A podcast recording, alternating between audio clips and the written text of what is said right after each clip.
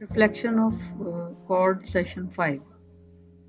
It was very informative session on LMS Moodle. When session started, I thought of the time one year back when our institute started campus on cloud and there was lot of resistance from everywhere. Now with the passage of time, its importance revealed with crystal clear. Anyhow, session started in an enthusiastic manner.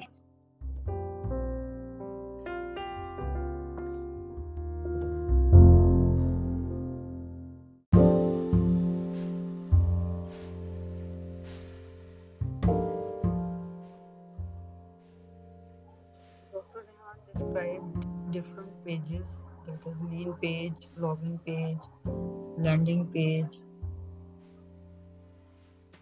dashboard and registration page. Then he described folders and rights which are different for admin, teachers, students and course creators. Then he described steps for the development of a course which did which we did on campus on cloud in the same way.